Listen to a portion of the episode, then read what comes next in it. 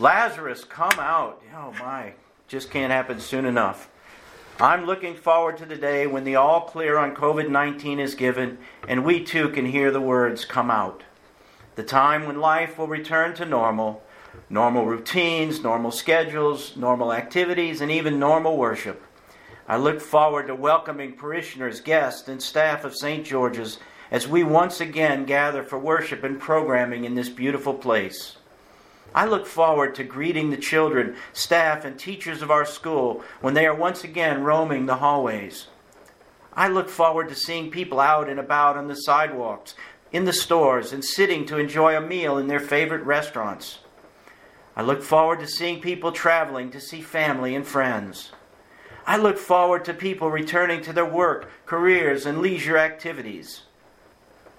When the stone that has been rolled across our front doors is rolled open, I, like I know all of you, look forward to hearing the words, Come out. This building, and certainly our worship space, have been eerily quiet for too long. I never thought I would see the day when churches across this nation would be closed for worship on an Easter Sunday. And yet, what makes that even stranger is the paradox of closing the, public, the churches for public worship as the truly compassionate choice for the care and well being of all God's children. Come out. We know those words will be coming, and a worldwide community will be thankful when we hear them. We will emerge from this current pandemic, and when, and notice it is when, not an if, we hear those words, we will know that we have come out on the other side of this present darkness. Listen to the words from our Old Testament reading when the Lord asked the prophet Ezekiel, Mortal, can these bones live? And the prophet answered, O Lord God, you know. No doubt there are many today asking, Can we survive this pandemic?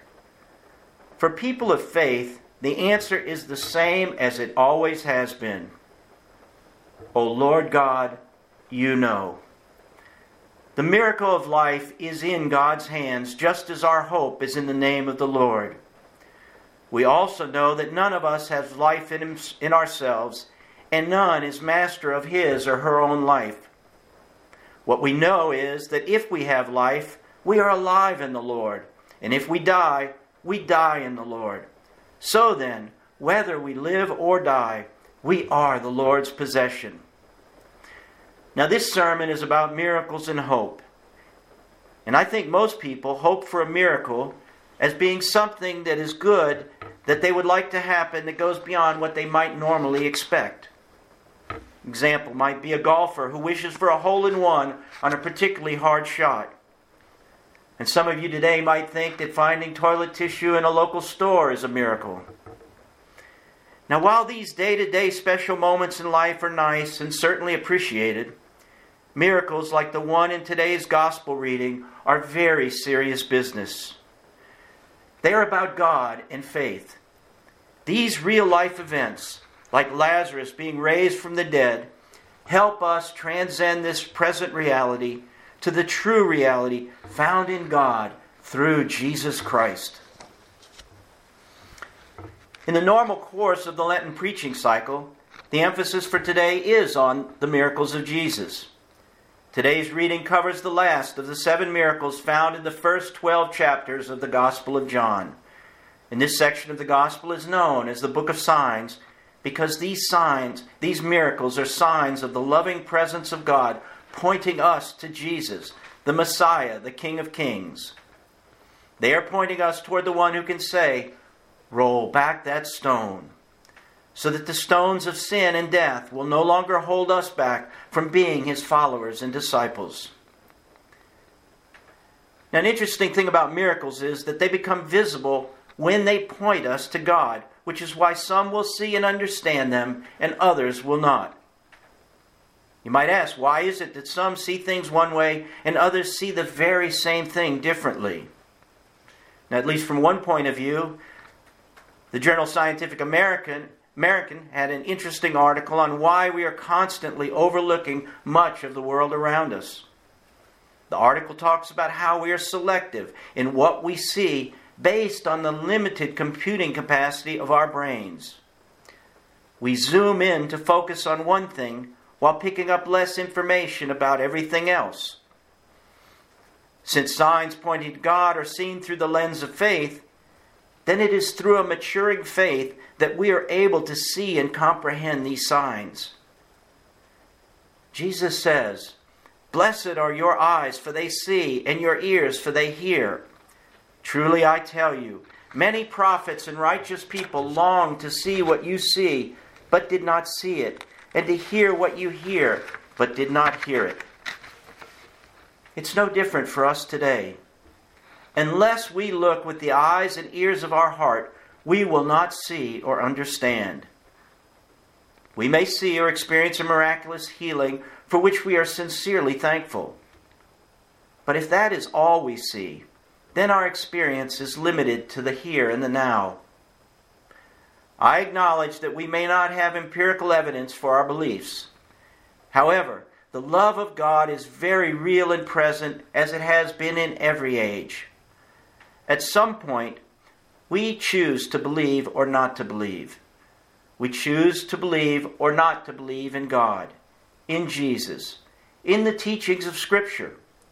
We also choose whether we believe in miracles. When miracles are realized as an encounter with the living God, the encounter that was once temporal becomes eternal. Life itself is changed. Some who understood the raising of Lazarus from the dead as a resuscitation could only see as far as his earthly life lasted.